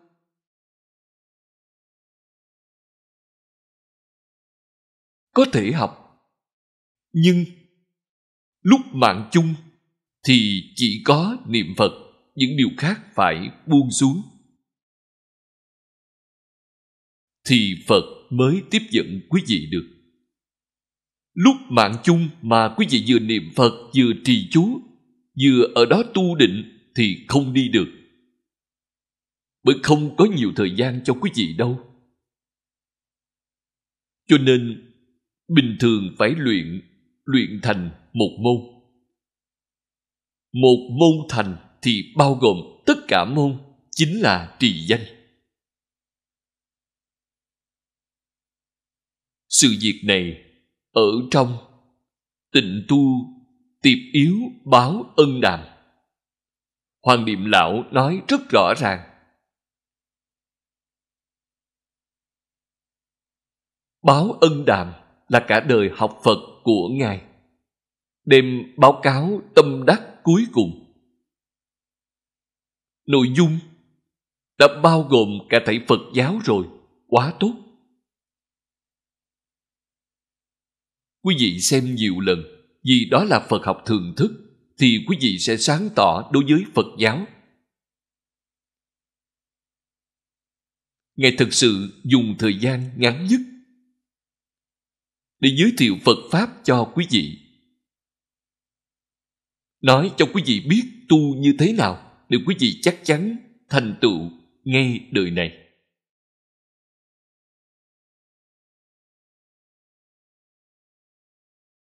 Xuất gia hay tại gia không quan trọng. Nói lời chân thật.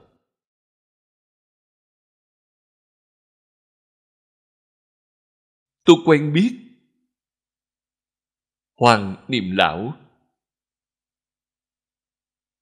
Tôi nhớ lần đầu tiên tôi đến bắc kinh để thăm ngài.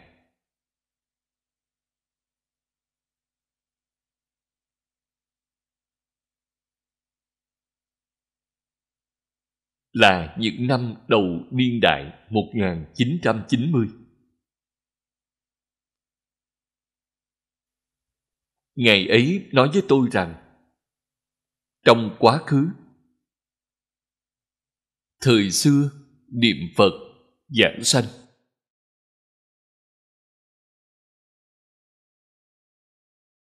Thì người xuất gia nhiều hơn người tại gia. Nam chúng đặc biệt nhiều.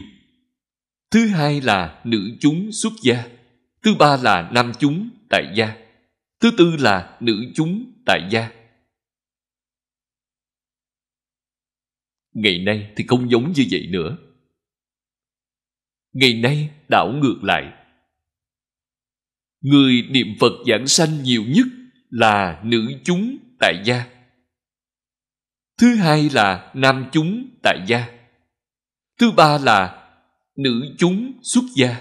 Thứ tư là nam chúng xuất gia.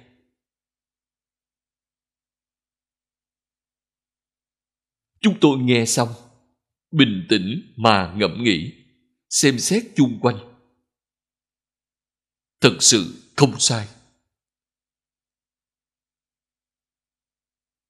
Tại sao vậy?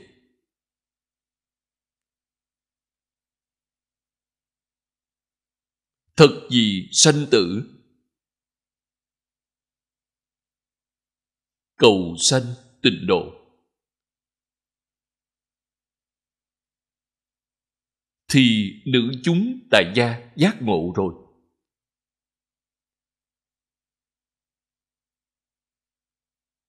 Họ thật làm.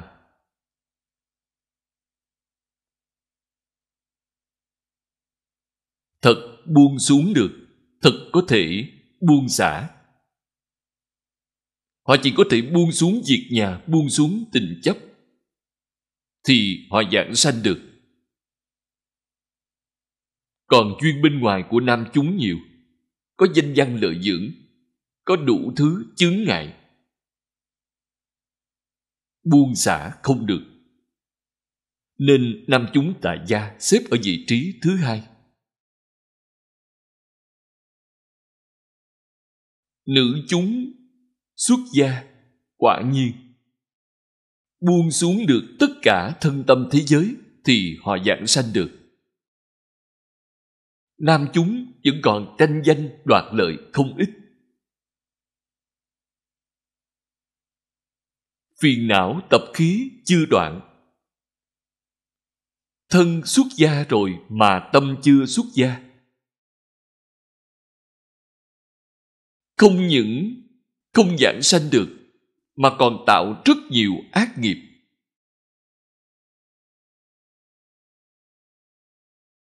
Nếu chúng ta quan sát tỉ mỉ thì có thể nhìn thấy được điều này ở chỗ này niệm lão đưa ra ví dụ này trong Kinh Hoa Nghiêm, thiện tài đồng tử, tham phỏng thiện tri thức. Trong 53 vị thiện tri thức, thì Bồ Tát Tại Gia chiếm đa số.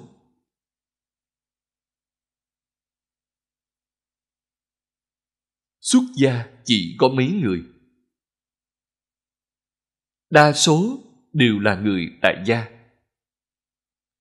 nam nữ già trẻ các ngành các nghề cả thảy đều có là dùng 53 người này để tiêu biểu cho nam nữ, già trẻ, các ngành các nghề trong toàn xã hội chúng ta. Làm sao để tu hoa nghiêm? Là đem lý luận, phương pháp của Kinh Hoa Nghiêm áp dụng vào cuộc sống ứng dụng vào công việc thực hiện trong xử sự đối người tiếp vật nên kinh hoa nghiêm vô cùng tuyệt vời.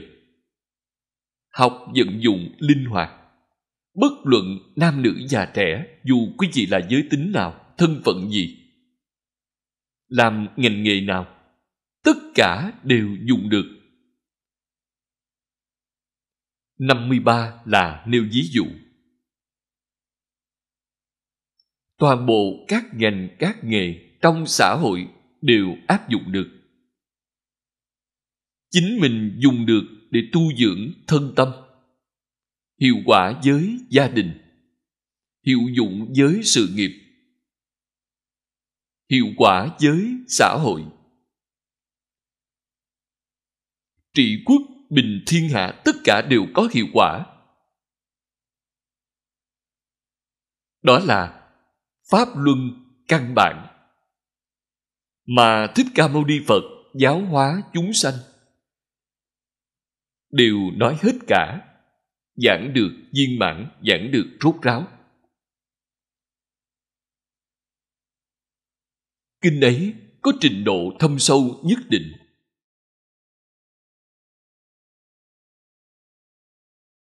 Phân lượng rất lớn.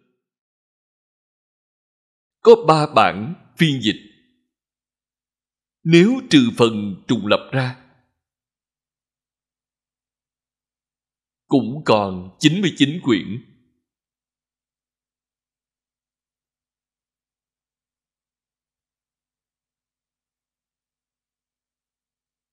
Trước đây, chúng tôi đã từng giảng qua hai lần.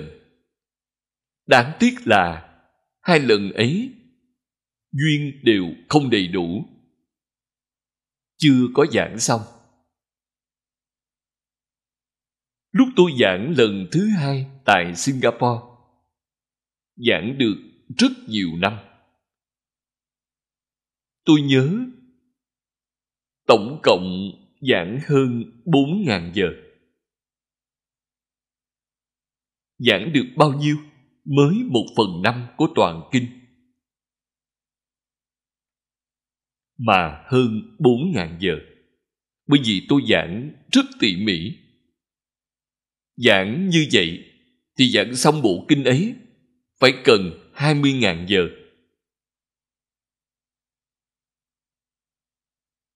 Thực sự là bộ đại kinh.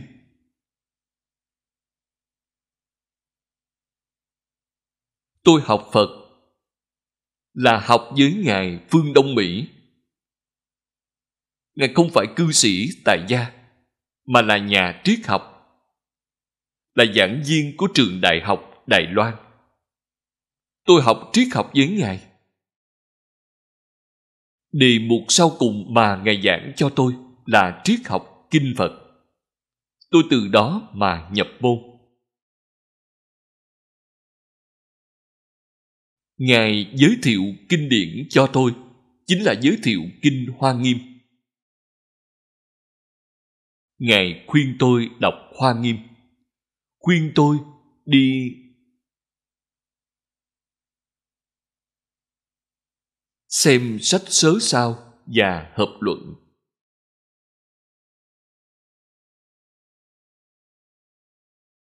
Hai bạn chú giải này đều là ở thời kỳ nhà đường.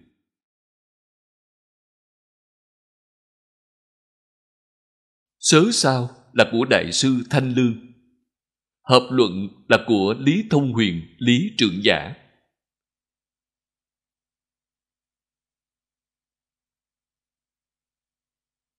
Hai bộ sách tham khảo đó vô cùng có giá trị.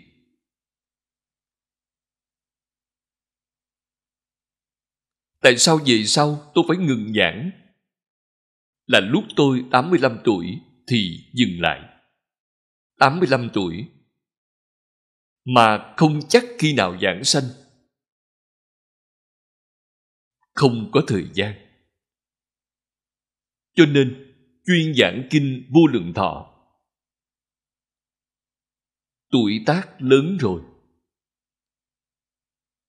Qua 80 tuổi, phải nghĩ cho đời sau. Đời này đã kết thúc. Đời sau sẽ như thế nào? Nên phải nghĩ đến việc này. Vậy là buông xuống dạng duyên, nhất tâm chuyên niệm a di đà phật. Còn có một ít thời gian,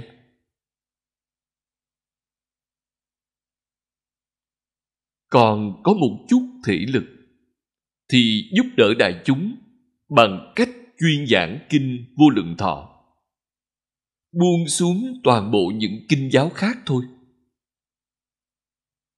Không thể không buông xuống dạng duyên.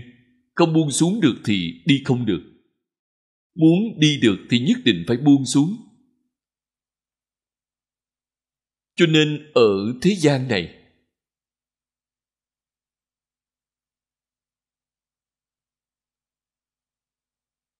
có công việc, lợi ích thực sự. Đối với đại chúng mà gặp được, thì tùy hỷ, không thể không làm. Nếu không phải là sự lợi ích đại chúng thật, hoặc có người khác đi làm, thì chúng ta không cần phải nhọc lòng. Nhất định phải chắc chắn giống như lời của lão hòa thượng hải hiền nói, ngài thường thường khuyên người.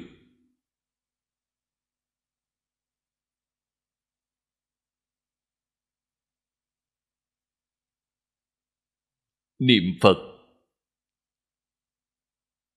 là thật, là việc lớn. Những việc khác đều là giả. Lão nhân thường thường khuyên người khéo niệm phật cho tốt. Thành phật là việc thật, việc khác đều là giả. Đó là lời của ngài thường nói. Chúng ta phải ghi nhớ trong tâm, luôn luôn nhắc nhở chính mình.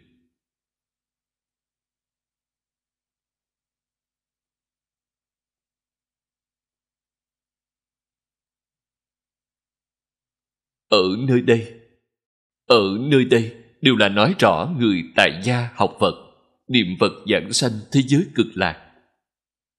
Có thể đạt được ba phẩm bậc thượng.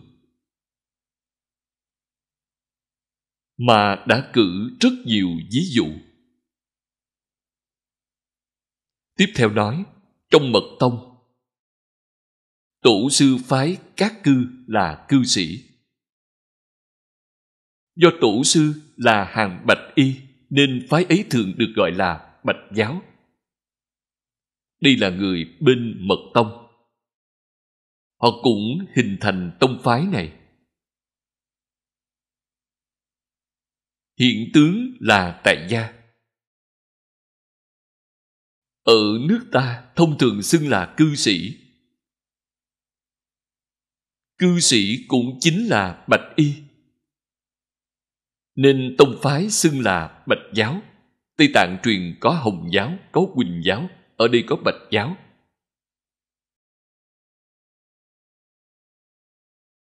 Cư sĩ duy ma. Ngài là cổ phật tái lai.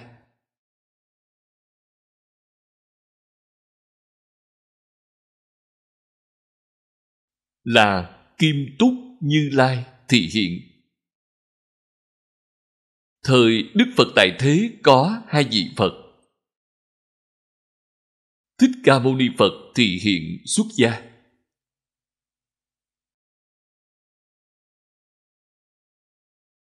Ngài Duy Ma thì hiện tại gia.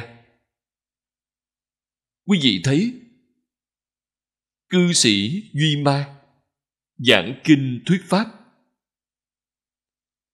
phật phái đệ tử của ngài là những vị xá lợi phất mục kiền liên đi nghe pháp, nghe cư sĩ duy ma giảng kinh.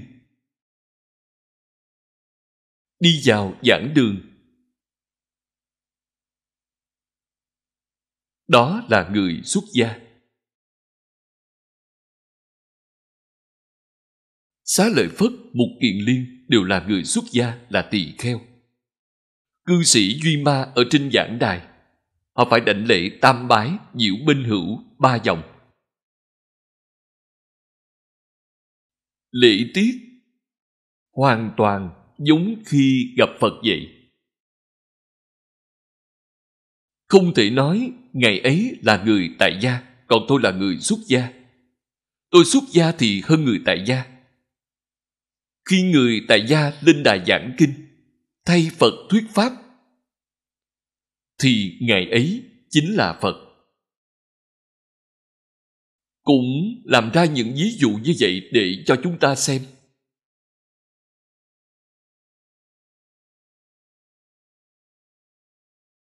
Chúng ta phải biết. Không thể không biết. Phật giáo là giáo dục. Trong giáo dục thì giáo lớn nhất. Là thuộc về sư đạo, phải tôn sư trọng đạo. Nên học sinh của thích ca mâu ni phật cũng phải tôn sư trọng đạo. Các ngài đến chỗ cư sĩ duy ma nghe kinh là tiếp nhận giáo huấn. Đó là thầy giáo, không phải người bình thường.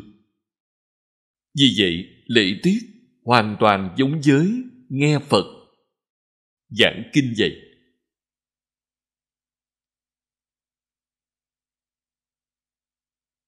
trong kinh này 16 vị hiền hộ chánh sĩ đều là tại gia Bồ Tát.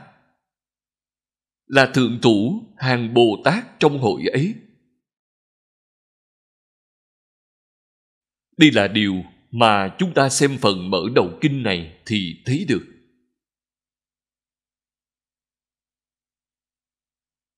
Phẩm đầu tiên là phẩm mở đầu. Phẩm thứ hai là Đức Tuân Phổ Hiền.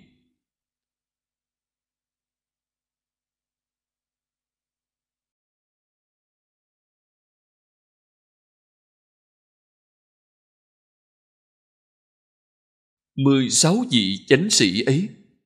Chánh sĩ chính là bồ tát. Là bồ tát minh tâm kiến tánh.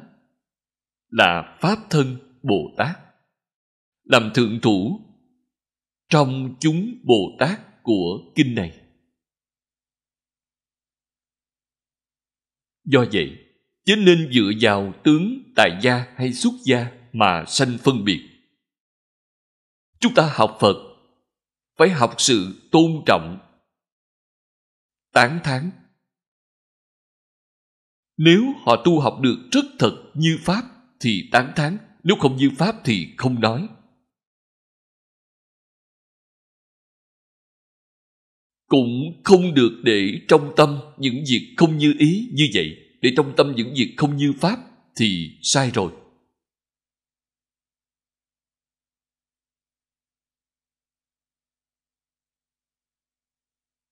Tâm là không tịch. Chân tâm không có điều gì cả. Không có hiện tượng vật chất cũng không có ý niệm. Ý niệm là hiện tượng tinh thần đều không có. Không giống như a lại gia a lại gia có ý niệm. Còn tự tánh không có ý niệm. Nên tướng của nó là một mảng quang minh. Ở kinh này, hình dạng của tự tánh gọi là thường tịch quan tịnh độ, là một mảng quang minh. Trong quang minh không có hiện tượng vật chất, không có hiện tượng tinh thần, cũng không có hiện tượng tự nhiên, không có bất cứ thứ gì. Thế nhưng có thể hiện ra hiện tượng. Hiện ra hiện tượng gì? Hiện ra toàn vũ trụ. Lời trên kinh phật nói được thỏa đáng. Trong kinh phật nói là, biến pháp giới hư không giới. Chính là, đã bao gồm toàn bộ rồi, tự tánh là một mảng quang minh có duyên thì hiện tướng không có duyên thì không hiện tướng có duyên hiện tướng nhưng không thể nói nó có. Vô duyên không hiện tướng cũng không thể nói nó không. Ví dụ nói nó có và không đều sai rồi. Nên nói, dứt bạc ngôn ngữ, dừng tâm suy nghĩ. Khi nào kiến tánh được, một niệm không sanh thì kiến tánh rồi không có vọng tưởng, không có tạp niệm, không có phân biệt, không có chấp trước. Thì tự tánh liền hiện tiền. Đại sư huệ năng kiến tánh thế nào? Chính là công phu đó. Ngài thấy sắc, nghe tiếng, sáu căn tiếp xúc cảnh giới của sáu trần mà không khởi tâm động niệm, không có phân biệt chấp trước. Đó gọi là chân tâm.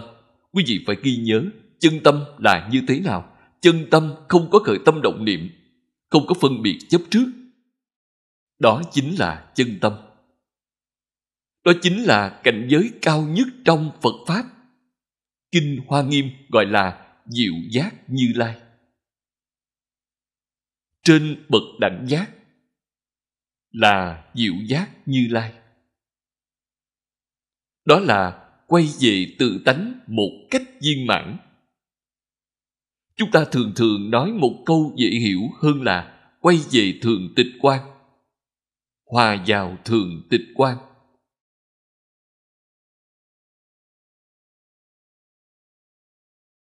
Chúng ta từ thường tịch quan chính là tự tánh mà lưu xuất ra.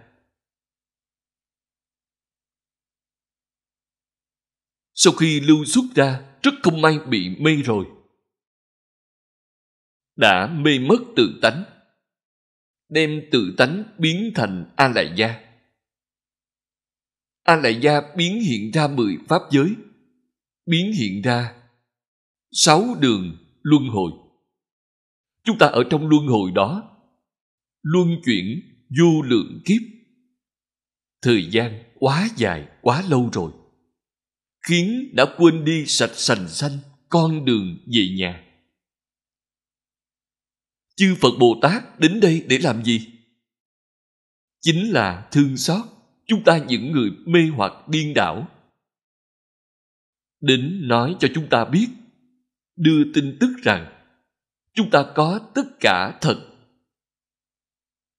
Có chân tâm, có chân tánh có trí tuệ vô lượng, vô biên, đức năng, tướng hảo.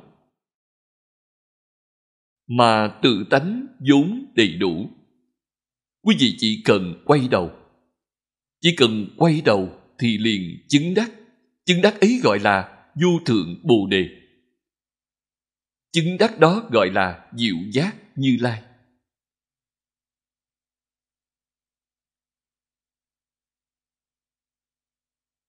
Khi chúng ta thành phật rồi, chúng ta muốn hỏi thích ca mâu ni phật a di đà phật, cho chúng ta những gì? Không cho thứ gì cả, không có. Toàn bộ của quý vị có là trong tự tánh của quý vị vốn đầy đủ cả. Không có một thứ gì là từ ngoài đến hết. Nên trên kinh đại thừa nói viên mãn bồ đề, quy vô sở đắc. Điều này nói trên kinh lăng nghiêm.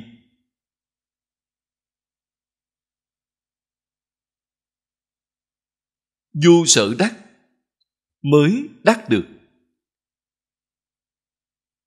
Vô lượng, vô biên, vô số, vô tận, tất cả pháp. Mà tự tánh vốn đầy đủ đại sư huệ năng nói rất hay. Vốn tự đầy đủ.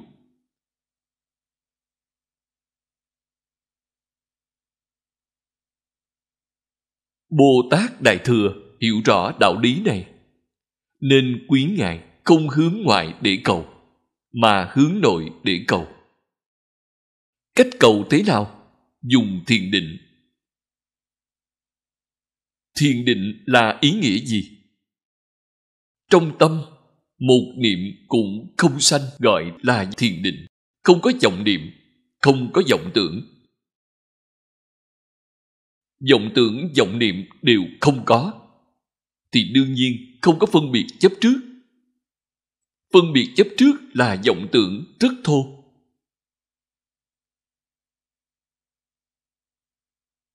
Chúng ta nói phiền não, vô thị vô chung đó là vọng tưởng di tế nhất.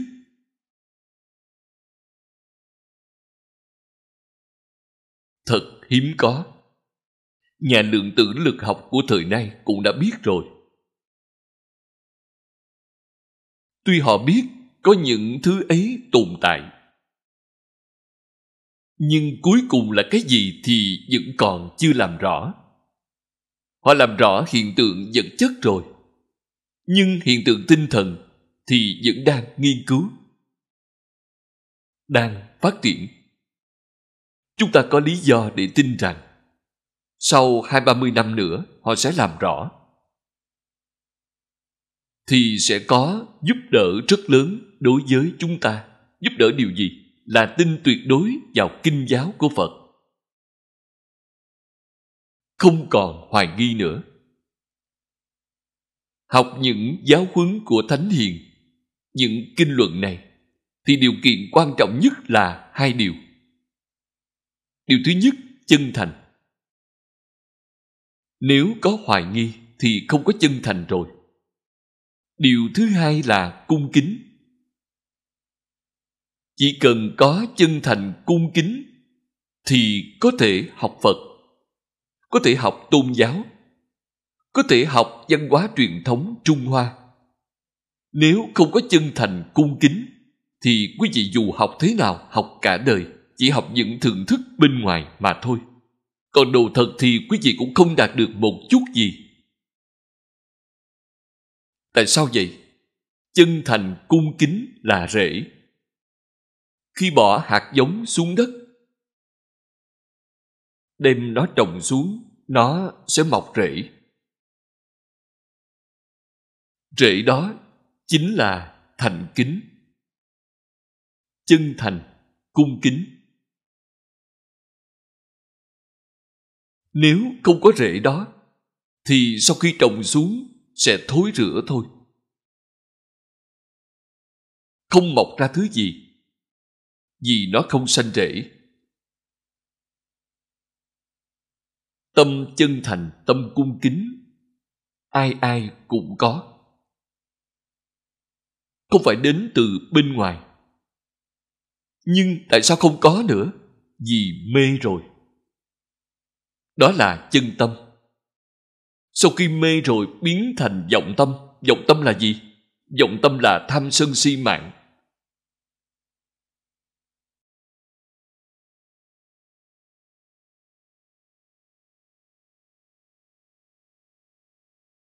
Tham sân si mạng là giả.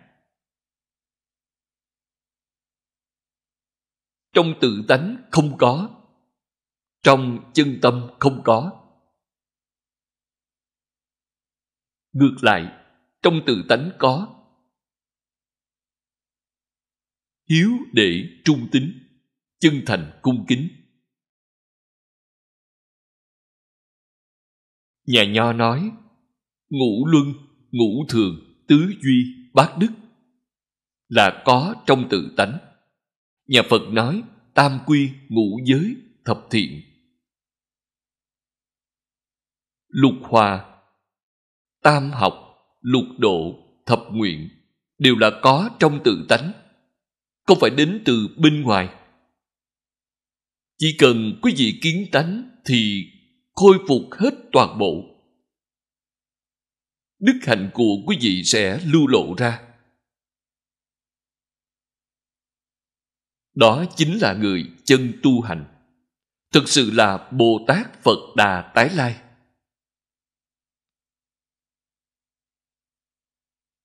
Mỗi người chỉ cần quay đầu. Hồi quy tự tánh thì đều là phật bồ tát đều là thánh hiền.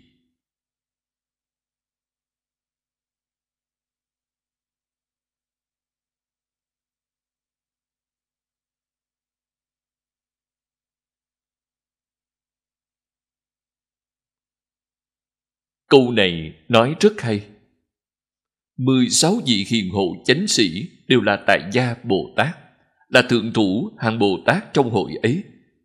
Do vậy, cho nên dựa vào tướng tại gia hay xuất gia mà sanh phân biệt.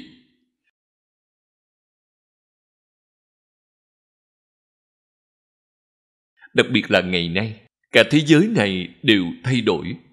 Loạn trật tự rồi, trong nhà Phật cũng loạn rồi.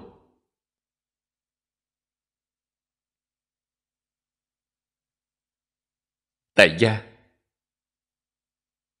Người mà tôi thân cận cũng là người tại gia. Lão cư sĩ lý bỉnh nam là người tại gia. Tôi có ba vị thầy. Tiên sinh phương đông mỹ cũng không phải là giáo đồ của phật giáo, mà là nhà triết học. Cả đời ngài công phu là dùng trong kinh hoa nghiêm giai đoạn sau cùng. Khi lớn tuổi, thì trường đại học phụ nhân mười ngày mở lớp tiến sĩ kinh hoa nghiêm.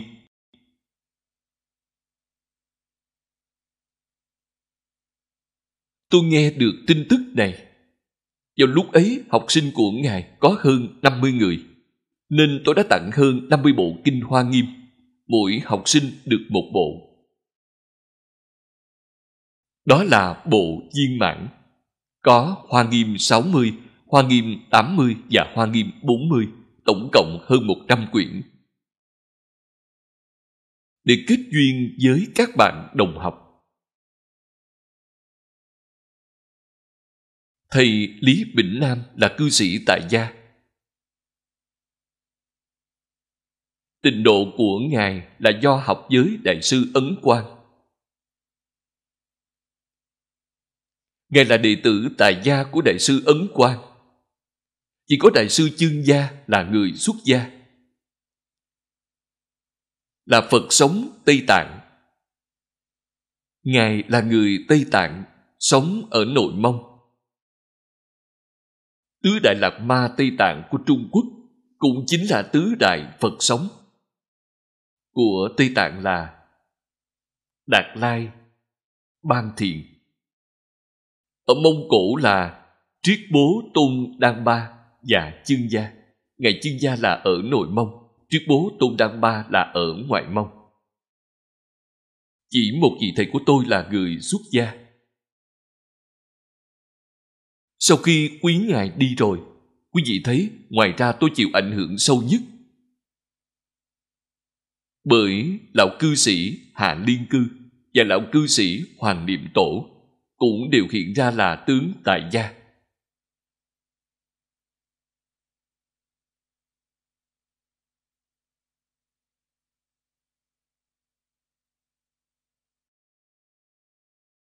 Sau khi niệm lão ra đi,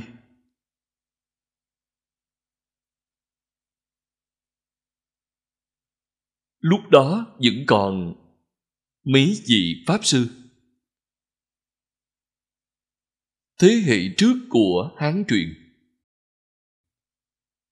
Bây giờ thì không còn một ai cả.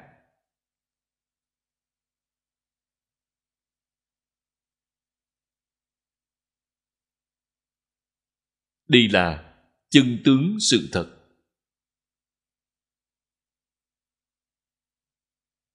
Chúng ta xem đoạn chú giải tiếp theo. Kinh này nói Giảng sanh bậc thượng là xuất gia lìa dục.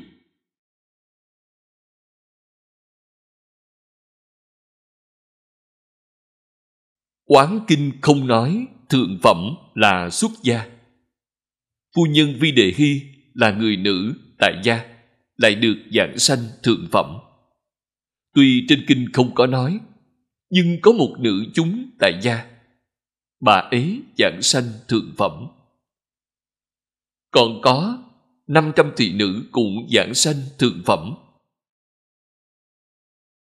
Những cung nữ ở xung quanh bà ấy chăm sóc và hầu hạ bà ấy cũng giảng sanh chung với bà ấy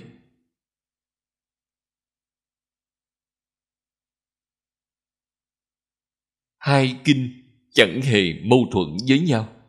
Bởi vì phu nhân vi đề hy là tâm xuất gia vậy. Tâm xuất gia quan trọng hơn thân xuất gia.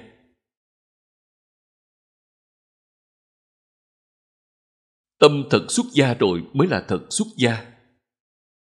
Thì không phân biệt nam nữ già trẻ, bởi thân là hình thức thôi.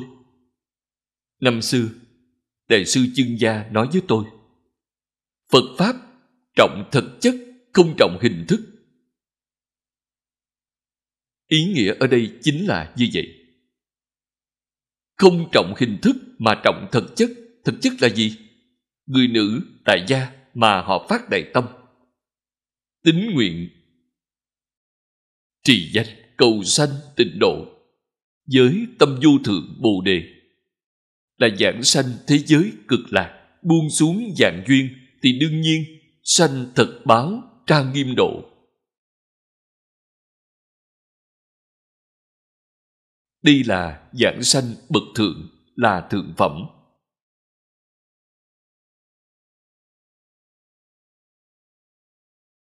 Ví như, miền nam của nước ta lấy gạo làm thức ăn chính đây là niệm lão, nêu ví dụ để nói, còn miền bắc thì lấy bột mì làm thức ăn chính. Gạo và mì tuy khác. Nhưng công năng của nó làm thức ăn chính là một vậy. Nêu ví dụ này, vì vậy người tại gia mà tâm xuất gia cũng được giảng sanh thượng phẩm. Như trong quán kinh, sau bậc thượng phẩm trung trung phẩm là người xuất gia. Kinh vô lượng thọ vậy người tại gia cũng được sanh thượng phẩm vậy. Trong ba bậc chính phẩm, ở mỗi phẩm đều có người tại gia và xuất gia.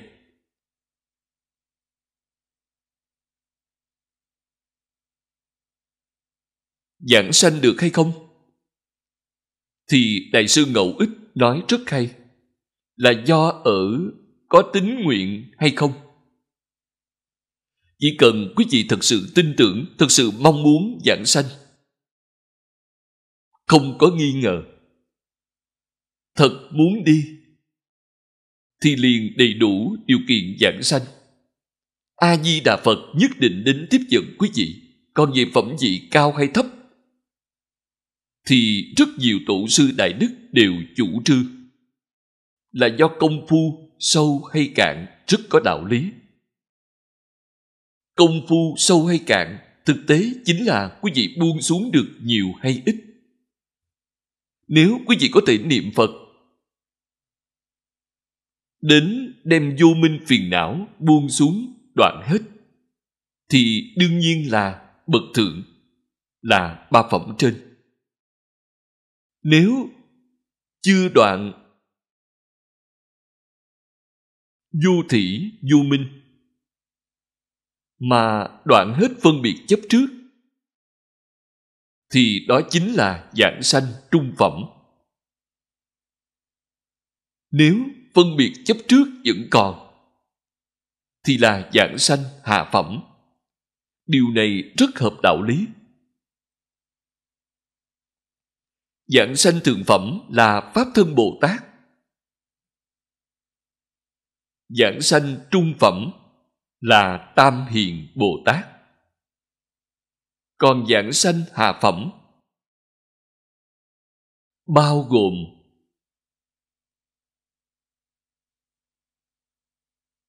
chúng sanh sáu đường. Nếu quý vị chứng được sơ quả thì giảng sanh phương tiện hữu dư độ. Là phàm phu giảng sanh, thì sanh phàm thánh đồng cư độ. Tổ sư nói với chúng ta rất hay. Tuy là đồng cư, nhưng khác là đồng cư tịnh độ. Còn chúng ta đây là đồng cư quế độ. Không giống nhau.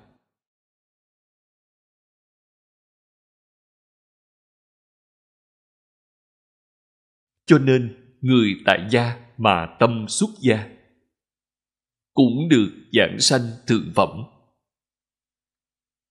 Trung thượng phẩm, trung trung phẩm thì quán kinh nói người xuất gia. Kinh vô lượng thọ thì cho rằng người tại gia cũng có thể. Hợp cả hai kinh lại mới dễ nhận ra ý nghĩa chân thật. Vì vậy phải khéo hiểu thánh tâm chứ đừng chết cứng vào văn tự. Hai câu nói này quan trọng là tám chữ đó, khéo hiểu thánh tâm. Thánh là thích ca mâu ni. Thích ca mâu ni phật giảng bộ kinh này, phật dùng tâm gì? Đừng chấp trước ở ngôn ngữ, không nên chấp trước ở văn tự. Đó là linh hoạt, không phải cứng nhắc. Phật ở hoàn cảnh nào giảng cho người nào. Không giống nhau, cũng giống không làm phu tử vậy.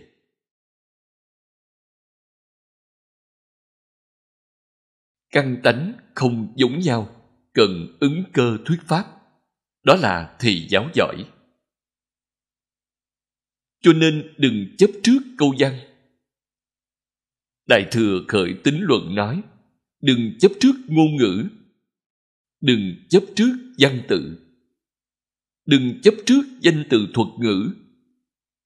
Đừng chấp trước ý nghĩa mà quý vị lãnh hội được. Tôi cảm thấy tôi hiểu rồi. Cũng không nên chấp trước. Vậy thì sau đó quý vị mới có thể dùng linh hoạt. Mới có phương tiện thiện xảo, có chấp trước thì không được. Quý vị sẽ chết cứng ở câu đó. Quý vị chỉ có cách nói đó quý vị không có cách nói khác. Không biết phật pháp là linh hoạt, bởi vì tự tánh là linh hoạt. Thì đương nhiên tự tánh lưu xuất ra cũng là linh hoạt. Không có một câu là khô khan, cứng nhắc. Xả nhà lìa dục, chú trọng ở tâm xuất gia. Thì ý chỉ hai kinh là không khác đem đối chiếu kinh quán vô lượng thọ với kinh vô lượng thọ. Hai cách nói không giống nhau này thì từ từ chúng ta sẽ thấy hợp lý, sẽ hiểu rõ. Tất cả đều nói được thông, không có mâu thuẫn. Vậy thì đúng rồi, tốt rồi, thời gian hôm nay đã hết. Chúng ta học tập tới đây thôi. Nguyện đem công đức này hướng về khắp tất cả đệ tử cùng chúng sanh đều sanh nước cực lạc, chóng viên thành phật quả, rộng độ khắp chúng sanh nam mô A Di Đà Phật.